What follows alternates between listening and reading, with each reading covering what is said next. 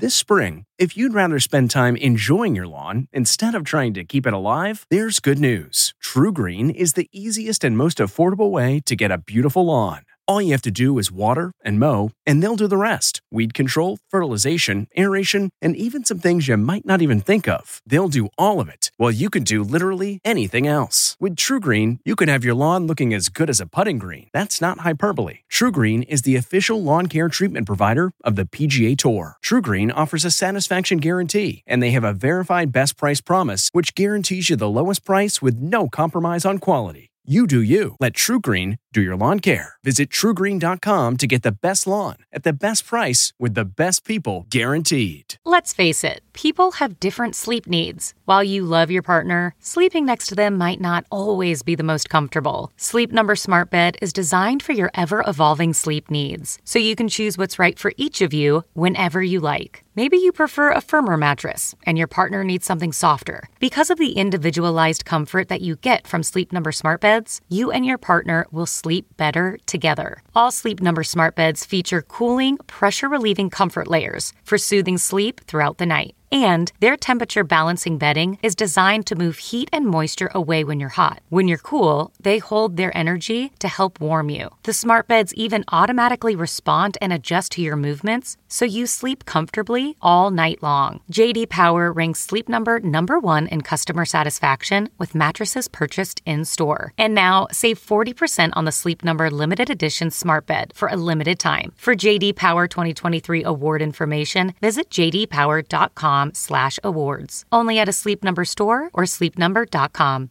Graduation is a sweet occasion, but finding the perfect gift can be a bitter struggle. MMS.com has a solution. Personalized M&Ms. Just imagine the look on your grad's face when they receive a custom candy creation featuring their school's colors, name, and even their photo printed right on some M&Ms. It's a thoughtful way to celebrate their accomplishments and make the occasion even more special. Visit MMS.com to create your own personalized gifts and party favors for graduations, weddings, birthdays, and more. That's MMS.com. Use code WONDERY to receive 15% off your next order. This is the Eye on Travel Podcast with CBS News travel editor Peter Greenberg.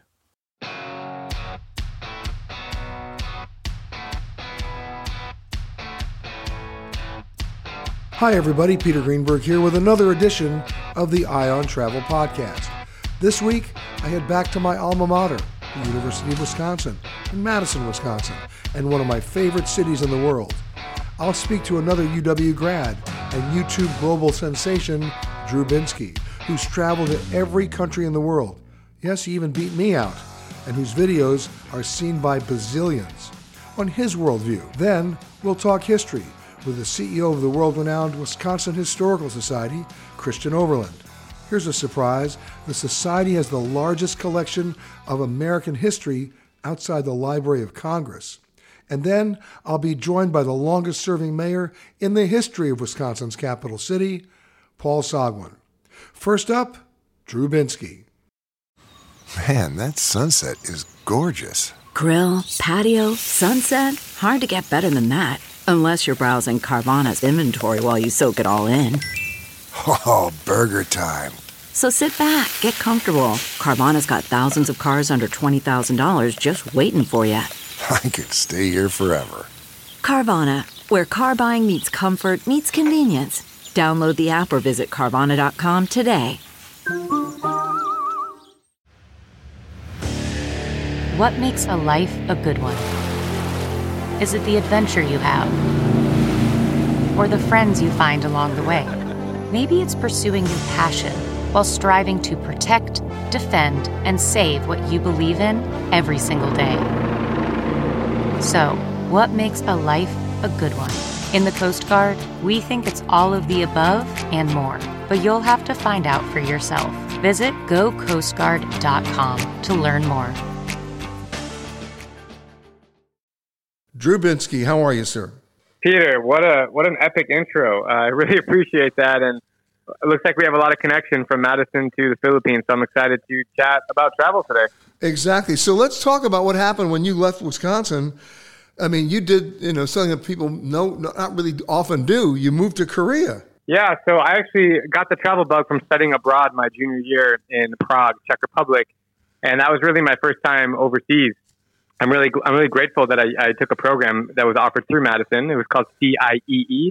I lived in Prague for four or five months in 2012, exactly 10 years ago, and uh, you know, that's where I got introduced to new cultures, new experiences, new, you know, I was able to legally drink at 20 years old in Europe and even back in the States, I couldn't. So it was just an amazing time of my life. And yes, then I taught English in Korea after I graduated uh, in economics from Wisconsin. I moved to a small village 30 miles south of Seoul and I was the only foreigner in my entire town and uh, had an amazing experience in Korea for two years. And that's really what, what kicked off everything as far as making a living through traveling. And you started your first travel blog, I mean, really, while you were in Korea. The name of that travel blog was called The Hungry Partier, which explains your drinking years in Wisconsin, but I won't even go there. Uh, that's, gro- that's grown right now, by the way, to over 3.3 million YouTube subscribers. You've done over 990 videos, probably even more be- between the time I read it and now. Uh, and I mean, I can't even talk about how many videos you've done uh, where you're literally knocking on doors and opening doors all around the world. What what prompted all this? Yeah, so really it was it's everything stems to Prague, and that's really my home away from home. And I just spent the whole summer there this last summer. Like Korea was amazing, and I, you know, started the travel blog as you said, which was called thehungrypartier.com. That ha- that name has evolved into just my name, which is Drew Binsky, just because it's better to have a, a, personal brand, just like you, just like you have, Peter. Um, and so after I left Korea uh, in 2015, I was at a position that I w- had a goal to go to every country in the world. I was at about 50, and that's when I got in touch with my my good friend who you know, uh, Lee Abamonte, who's still my, one of my best friends to this day. And I, I wanted to beat his record. He finished every country in the world at 31, and at the time, he was the youngest American to do it. Yeah, and he's, I'm and now he's, 31, and, he, and he's been on our show a number of times. Yes. Yep, yep, yep. I am now 31, so I'm the age that he was when he finished. But I finished. Uh, my last country was Saudi Arabia, which was exactly a year ago yesterday. I, I stepped foot in my in my 197th and final country uh, of Saudi Arabia. So I finished at 30, but unfortunately, I did not break the record for the youngest American. I think I'm like the fourth or fifth youngest now. It's okay. But whatever. It's okay. I'll forget. Yeah, forget, forget about the records. Um, but yeah, so basically from the year 2015 until 2022, uh, I was just on the road nonstop, traveling, and I met um, my, my girlfriend at the time, who's about to be my, my official wife, Deanna. Uh, we met in 2015, and she kind of came along. We were we were living in Hanoi, Bangkok, Manila. Um, uh, we, we just kind of were traveling around, and she inspired me to start making videos, and that changed everything when I started making YouTube videos in 2017 and started you know sharing the beautiful sides of the world. And uh, yeah, here we are, 10 million followers later, and uh, still cranking out videos and enjoying everything about it. Now, when you do a video, it's not just a, it's not a traditional travelogue, is it? No, it's really a deep dive kind of documentary about mostly about culture and humanity. You know, obviously food and nature, all these things are great about travel, but for me, and I'm sure you can realize, uh, you can you can um, agree, is that the people is really what makes travel um, special. You know, I'm heading to New Guinea here pretty soon, and uh, West Papua, and to visit some tribes, and it's going to be fascinating just to kind of see how, even though we come from different sides of the world, at the end of the day, all humans are the same. And that's the, my, my main through line of what I try to communicate through my stories, whether I'm in Malawi or um, Mauritius or Moscow. It doesn't matter where I am. It's just trying to really connect with people and share the good side of, of humanity. So my story, to answer your question, my stories are like deep dive documentaries about different places through my perspective. And of course, if you're going to if you're going to New Guinea, you'll be hanging out with the mud people. It'll be interesting to hear what what common ground you find. But let's talk about some of those other destinations. When somebody says they've been to 197 countries, that includes a lot of countries that most Americans would never set foot in because of the fear factor. We're talking about, you know, Venezuela, Syria, Pakistan, Libya, Iran, Iraq, Afghanistan. You weren't exactly sitting by the pool, though, were you? a lot of those countries you just named are my favorites, specifically Afghanistan and Iran.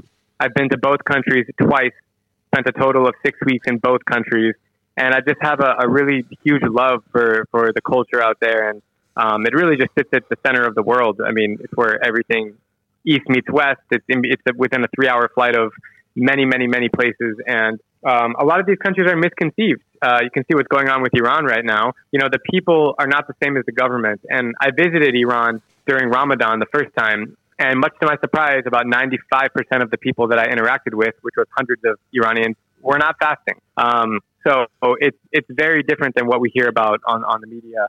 And um, yeah, I, I, I have a love for also Venezuela, Syria, Libya, literally all the countries that you just mentioned, Somalia. Um, I, I like to share the other side of the coin because, frank, frankly speaking, there's so much good happening in the world, and um, the news just focuses on, for the most part, you know, the terrorist attacks and the rapes and the, the murders and all that stuff. So um, I try to be a glimpse of hope for the world. Well, you mentioned something in passing just now that I want to focus on, and that is there are a number of people who have pitched me story ideas about the fact that they've been to every country in the world, and I start to you know do a little deeper dive with them to find out that they jumped off the, the boat, touched their foot in the sand, jumped back on the boat, and said they were there. That doesn't count. I'm sorry, that just doesn't count. You're talking about being in a country at least for six weeks at a time. That does seem to count. Yeah, I mean, it's traveling to every country is extremely subjective. Some people count airports.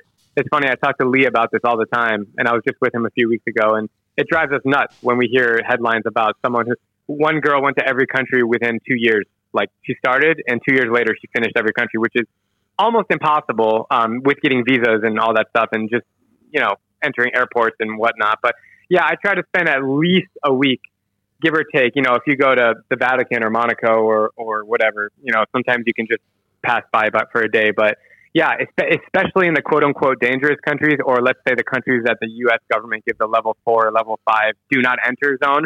I've spent uh, two weeks in the vast majority of those countries as a minimum. So yeah, I like to really go in there and and uh, you know, thankfully I have YouTube to be able to document these stories and they live forever, which is really I'm really grateful for the opportunity that I have. For the for the sake of our audience, I, I want to go through you know what the State Department says is one, two, three, and four because it scares everybody for the wrong reasons. Level one is travel with normal caution. I have no idea what that means. The only thing I interpret that to mean is don't trip and fall. Level two says travel with increased caution, and for most Americans that means you're putting plywood up on your windows and you're not going anywhere. Level three is reconsider travel. Now you're in the safe room in the basement. And level four, you're an armed, you know, you're an armed hostage taker in your own house and never leaving town.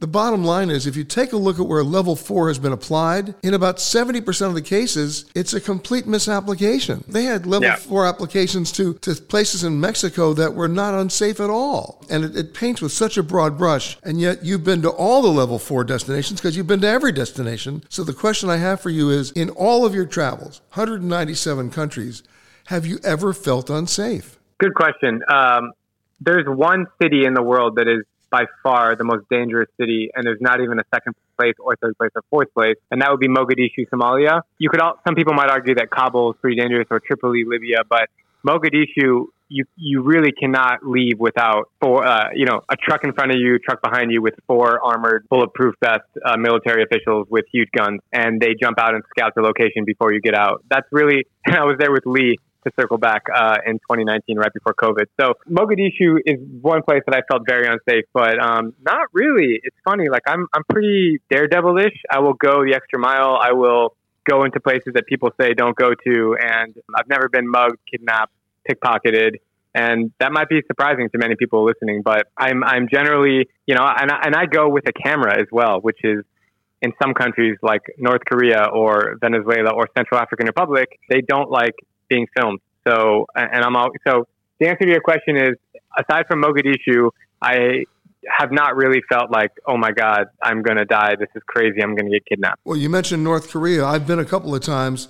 They they want to escort you everywhere, right? You're, you're not going by yourself. Yeah, it's a group trip. Uh, were you able to go without being on a guided tour? I was, but I still had a handler.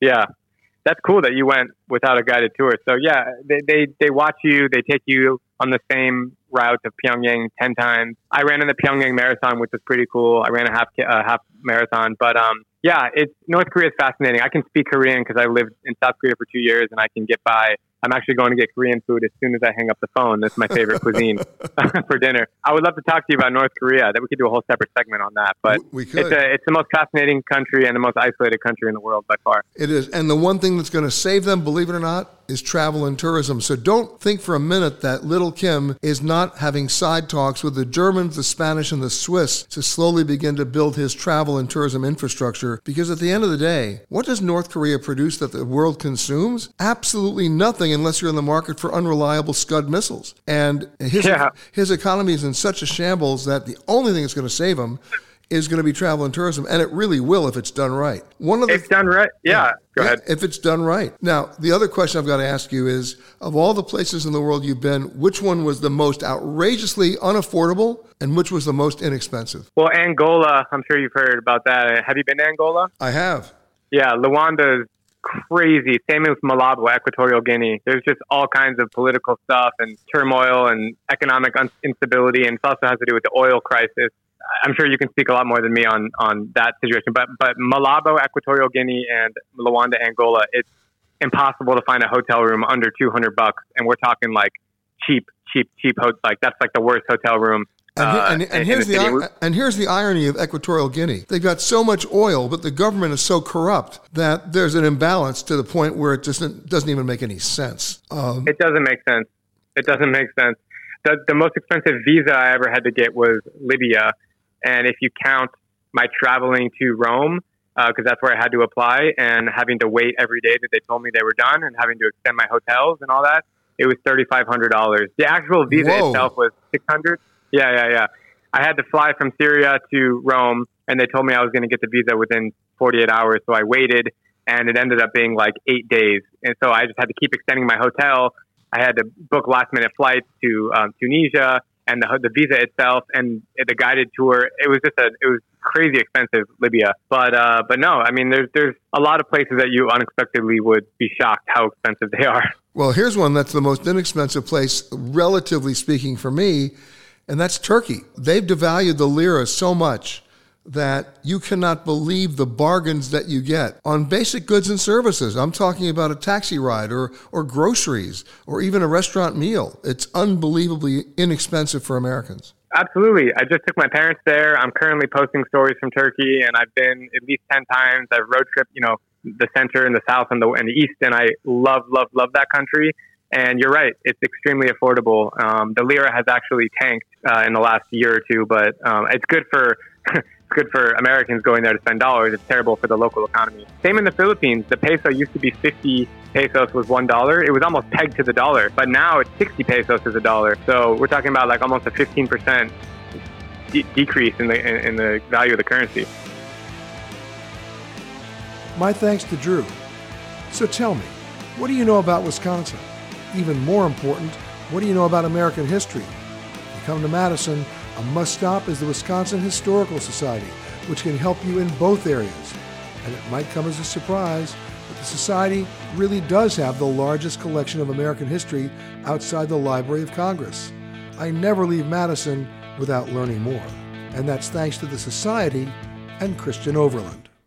Welcome to Fail Better, David Duchovny's new podcast with Lemonada Media. On Fail Better, David, who has experienced both low and high profile failures throughout his life, explores the vast world of failure, how it holds us back, propels us forward, and ultimately shapes our lives. Each week, he'll chat with guests like Ben Stiller, Bette Midler, and more about how our perceived failures have actually been our biggest catalysts for growth, revelation, and even healing. Through these conversations, he hopes listeners can learn how to embrace the opportunity of failure and fail better together. Fail Better is out now wherever you get your podcasts. CarMax is putting peace of mind back in car shopping by putting you in the driver's seat to find a ride that's right for you. Because at CarMax, we believe you shouldn't just settle for a car, you should love your car. That's why every car we sell is CarMax certified quality so you can be sure with upfront pricing that's the same for every customer. So don't settle. Find love at first drive and start shopping now at CarMax.com. CarMax, the way car buying should be. Christian, welcome. It's great to be here, Peter. I mean, I've had the opportunity of going inside. I mean, just remarkable stuff there that people don't even think about, right? Because they think Wisconsin, America's dairyland. Okay, cheeseheads, Packers. Okay, we'll go home now. Right. Not, not even close. Not even close. In 1846, when we started, uh, there was a great idea of creating this wonderful repository in the Midwest before Wisconsin was a state. Uh, when it was all a territory at that point in time. And it was really thinking about how do we build this national archive, if you will, for the new citizenry. So we are, have the largest American history collection outside the Library of Congress. That's a wow. That is a wow, yeah. So the library is stellar. We have the largest newspaper collection in the world. Uh, and for of, guys like me, I love that. Yeah. yeah. And so, um, and everything from a mass comms collection, early NBC radio records, all the way through John Chancellor. We're updating that as we go. So, as people don't maybe don't know, uh, he was anchor of um, uh, NBC Nightly News. I know that. Yeah. but my well, staff doesn't know that. We also have the largest Hollywood film collection outside of Hollywood, and we partner with the University of Wisconsin Madison with that. Amazing. Yeah. Amazing. So when I'm ready to give all my records, I guess I got to call you. Please do. Our Masscom collections. You'll be joining a, a, lot of great journalists from Newsweek, Time correspondents, of course, to Arlie Schardt, who was a Time correspondent during the civil uh, rights movement, uh, and his archive is here well as well. Well, my, my claim to fame, in terms of a piece that I, I relish, is uh, I have the original poster of the Otis Redding concert that never happened. Oh, outstanding! Yeah, no, Otis died. He died in Madison. Here. Yeah. He, uh, there was a there was a, uh, a, group of people who started a, a, a, place, an old loft called the Factory, and they got all their money together just to get the building. And then, in order to pay everybody back, they booked Otis Redding, and they took all this money in for tickets, and they sold out. And the day he was going to perform, his plane crashes in Lake, Mondo- Lake Monona. Lake Monona. Lake right. Monona. That's correct. And obviously, that was the end of the factory. It never happened. And I and I have the poster for that. But the interesting thing was, you know what the opening act was? No, I don't. I'm not making this up. The Grim Reapers. Oh no. that was the opening act for Otis Redding. Uh, so much. That's that. a great piece of history you have. It is, but I mean, but there's so much of stuff that's happened in Wisconsin. Most recently, when, when you go back, you know, your artifacts go back 12,000 years. That's correct. Think we, about that 12,000 years. 12,000 years. We document uh, the sovereign nations that are here today and all the way back to 12,000 years ago. Sovereign Indian nations. That's correct. A lot of people don't know it, but these are sovereign independent nations. And by the way, we're not just talking about Menominee. We're t- there, there are, I think, 10 or 11 different nations. There's 11 that are recognized by the See, BIA. I, I got it. There you go. Plus, we have um, the Brothertown, too. So there's 12 that are uh, inside of Wisconsin. But the amazing thing about it is uh, Ojibwe bands, you know, from the Chippewa Lake Superior bands, but also we have the Ho Chunk, uh, you know, everything from Stockbridge, Munsee, the Potawatomi. See, it's most people think, they, they hear Ho Chunk and they think, oh, we're going to go to a casino. No, no, no. This is the, the Ho Chunk. This is their ancestral land.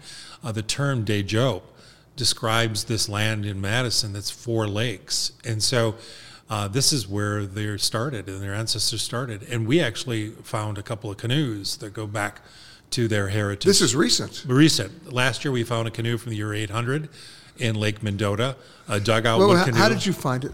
Well, actually, we have maritime underwater archaeologists. We have a, a, huge group of people that, you know, most of their work is in Lake Michigan or Lake Superior and shipwrecks. But on a day off, they were uh, going through the Lake Mendota on one of those water scooters, if you will. They're like a little James Bond unit that pulls you underwater.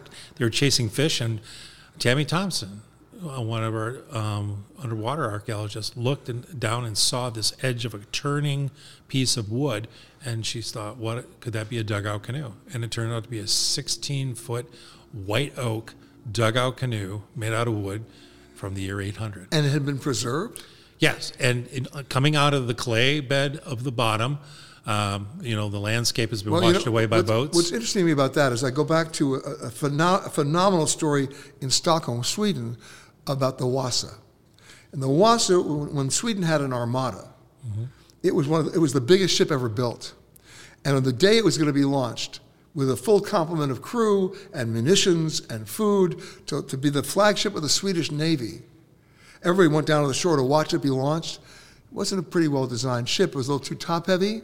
And as it hit the water, a big gust of wind came up, it capsized and sank. This is like in the 1600s. And it stayed there. Yep. And in 1956, it suddenly dawned on somebody that hey, there's a ship down here. And they went down, and the actual uh, purity of the water in the harbor in Stockholm was so good, it had all been preserved. Even the food. So what they did was they realized that if they, if they just raised it, it would oxidize. It would completely. Right, that's so true. Right, so they It would built go away. they- so they built a museum over the ship, right, with complete oxidizers and and and uh, humidifiers and special resin blowers, and then they raised the ship intact into the museum and closed it. Isn't that awesome? And if you go there now, you cannot believe what they've been able to maintain. Yeah, so when very you found special experience. right? So the question that I have is, once she figured out what this was, how'd you get it out without without losing it? So it's a great question because, you know, first of all, we thought it was maybe about 100 years old.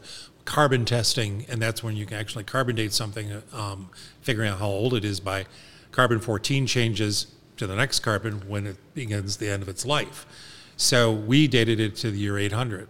And it just our mouths dropped like, how can that be? Wood lasting that long. But it was truly inside clay and it was just becoming unearthed. So to your point, So we- it, had been preserved by the clay. Exactly. And sunlight had not hit it. yet. It was starting to degrade on one of the tips. So we started working with the Ho Chunk back then, last year, to actually, should we recover it? And they wanted to recover it as well. So we collaborated to do that. All right. So how did you do it though? Well, actually, going down and unearthing it with these kind of suction uh, hoses that actually Very pull the clay very very, gently. gently. It took about a week to actually pull the earth away, and then it took about four hours to lift it up and bring it to shore. We have it in water right now, distilled water and ionized water, and then slowly we're rotating this uh, solution called PEG, polyethyl glycol, through it to stabilize it. Because to your point, the only thing that's holding this wood structure together is water right now, so we're going to replace that. And then this year, same diver, she found another canoe. It's extraordinary. 3,000 years old. That's like winning the lottery twice. I'm a little worried about this. Yeah, but, but think about that. You were, we were talking about the Ho Chunk earlier. They have an oral tradition of their language because they've been in the driftless region, and many people may not know what that what that is in Wisconsin. Tell everybody what the driftless region is. It's where the glaciers didn't go. They went around that area near the Mississippi Ri- River Valley, all the way up close to Madison here. And so the Ho Chunk have lived in, in their ancestors here for 12,000 years. So their language goes back to that time. So their history comes from that time. 3,000 year old canoe was raised just about a month ago with the Ho Chunk, and this proves their oral history. What's great about it is this gives evidence to all the stories that they've had in oral history. Now, this canoe being preserved the same way now? Exactly in the same container, too. Really? Two canoes. Okay, so Thousand years when will the public be able to see this? The public's going to be able to see this. It's going to take about three years to conserve them. We're building a history center in downtown Madison. It's going to open up in 2026, and that's when they'll go in. Wow. And they're only just 16 feet. Um, well, they're 16 feet long, and they were in 30 feet of water. Wow. Yeah. And one of them actually had fishing net weights in them, so artifacts, rocks that were chiseled. Then the rocks were used to be tied around ropes and then uh, anchored a fishing net with gourds on top, and that's how they caught fish. So that's another thing that has never been found inland in this area of the Great Lakes. And so this is documenting fishing too. So think about this. 3,000 years of canoe culture. People know what canoes are today. They're on the lake. There's a couple on um, behind us, and people can see them. And when they come into Lake Mendota on a tour, they can get in a canoe. And you can do it just like the Ho Chunk did 3,000 years ago. Amazing. And probably have less chance of catching a fish. Who knows? There may have been less fish or more fish back then. We don't know. Something tells me they had more fish back then. you know that to be true. oh, I think there were a lot of fish back then. Yeah. Some very big fish Yes, exactly. that roamed the land. That's roamed the land, very much so.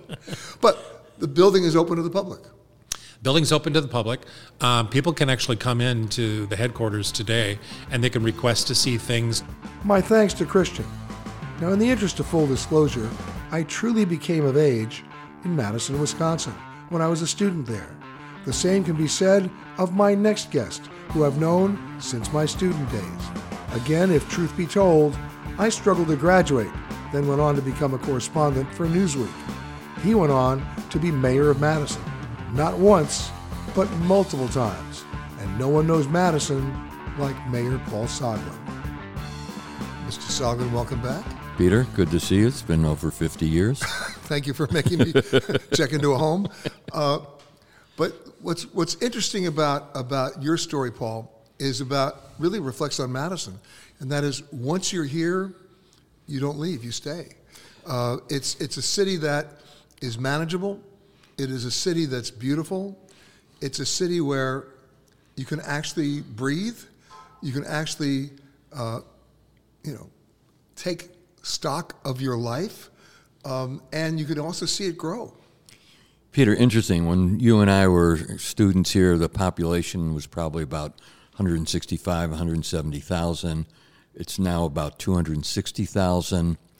And yes, one of the things that happens here in Madison is a lot of folks uh, come here to go to school and either never leave or if they do leave, return within 5, 10, 15 years, uh, deciding that this is, this is the kind of place where they want to live, they want to raise a family, uh, and, and, they want to work. And it's uh, Madison's got a lot that lends itself of a big city, but uh, we're very country in some ways.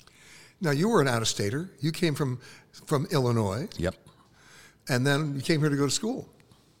Came here to go to school. That was a ten-year project. uh, four years undergraduate, four gra- uh, three graduate, and three law school, and yeah, and then within the next year became mayor. But uh, there, there are just so many of our, our contemporaries, and, and since that, other generations um, have hooked on to major companies that are here, like American Family Insurance, Epic uh, Systems, the, the electronic uh, uh health uh, uh, company, and there's great jobs in the public sector.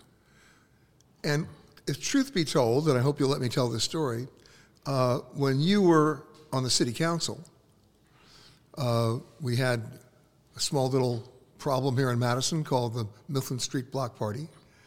And heads were beaten, people were arrested, uh, you included. Um, and, uh, and I remember they brought in barbers from all around the state. They were determined that anybody with long hair was not going to have long hair for long. And uh, people got their heads shaved while they were in prison.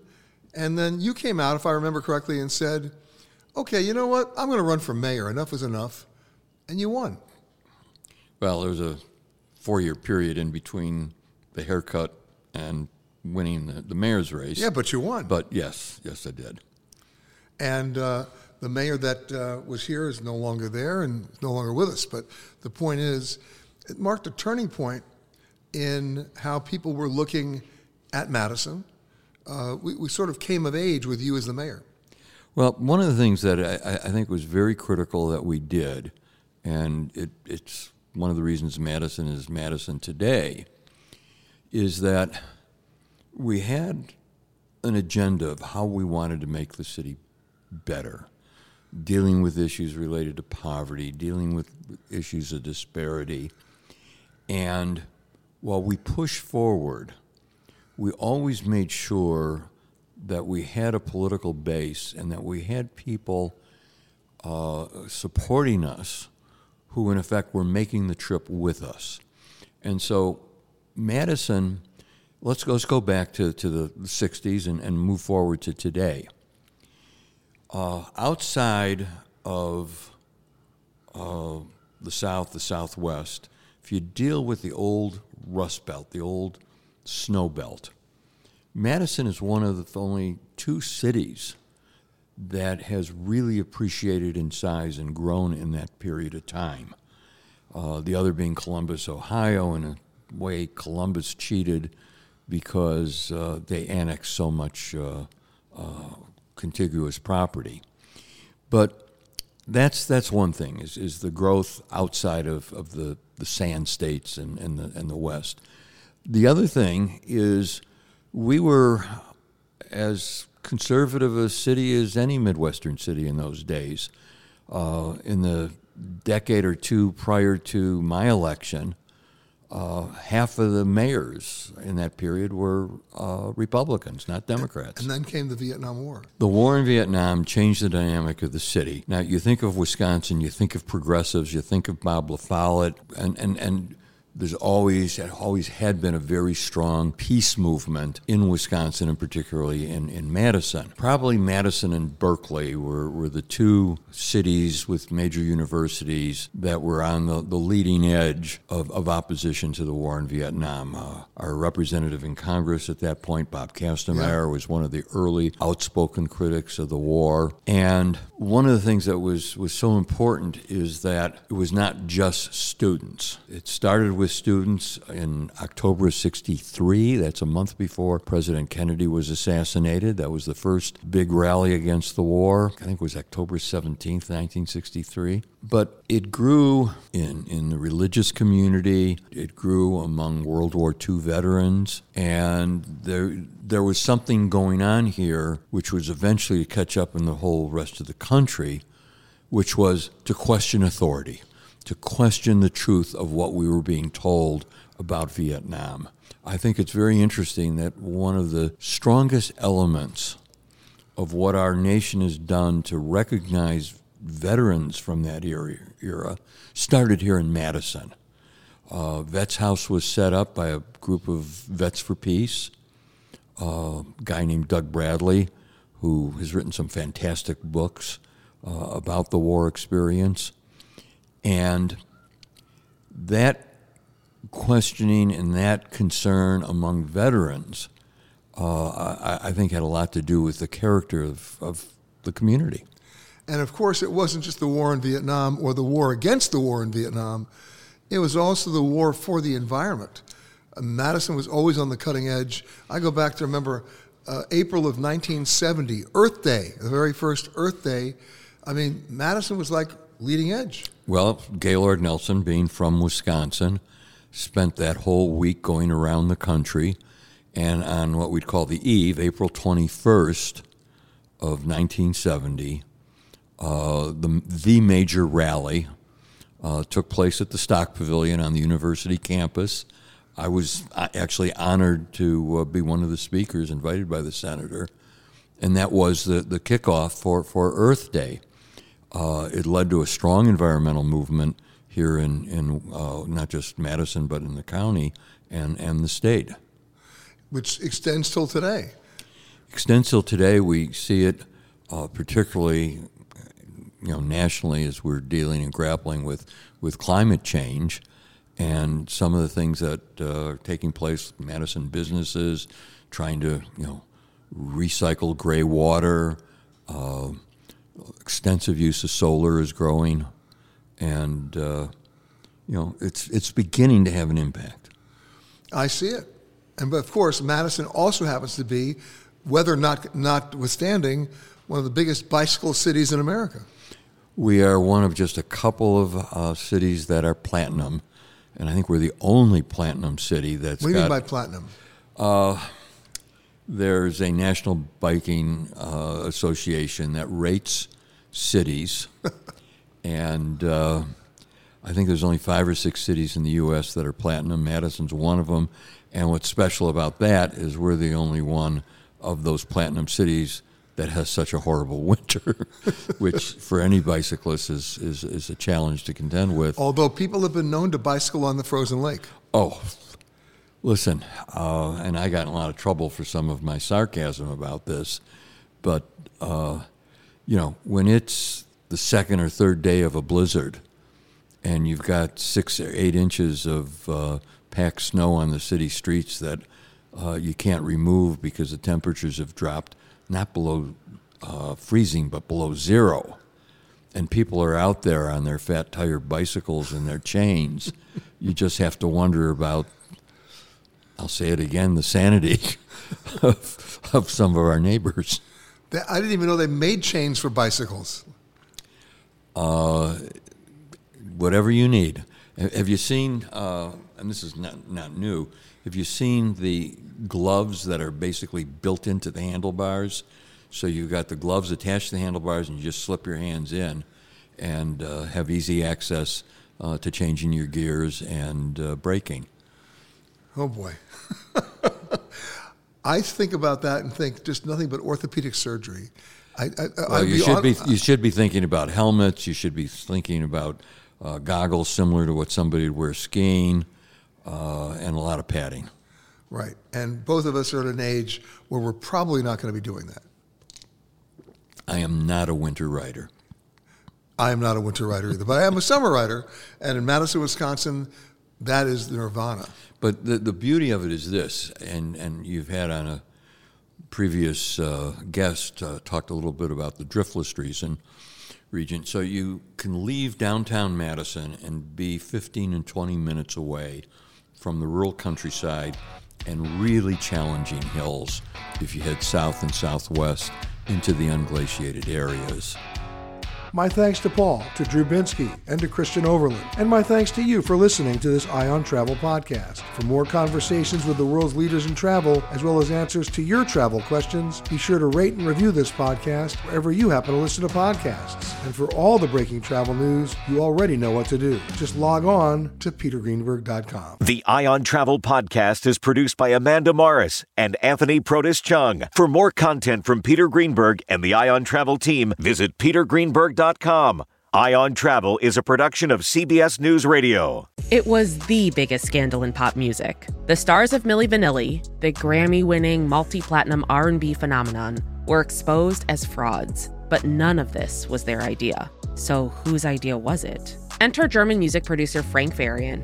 He saw the success of acts like Michael Jackson and Prince, and he wanted in, no matter the cost. So he devised the perfect pop heist two once in a lifetime talents who were charismatic, full of sex appeal, and phenomenal dancers. The only problem? They couldn't sing. But Frank knew just how to fix that. Wondery's new podcast, Blame It on the Fame, dives into one of pop music's greatest controversies and takes a never before heard look at the exploitation of two young black artists. Milli Vanilli set the world on fire, but when the truth came out, Rob and Fab were the only ones who got burned. Looking back now, it's hard not to wonder why did everyone blame them and not the man pulling the strings? Follow Blame It on the Fame, Milli Vanilli, on the Wondery app or wherever you get your podcasts. You can binge all episodes of Blame It on the Fame early and ad-free right now by joining Wondery Plus.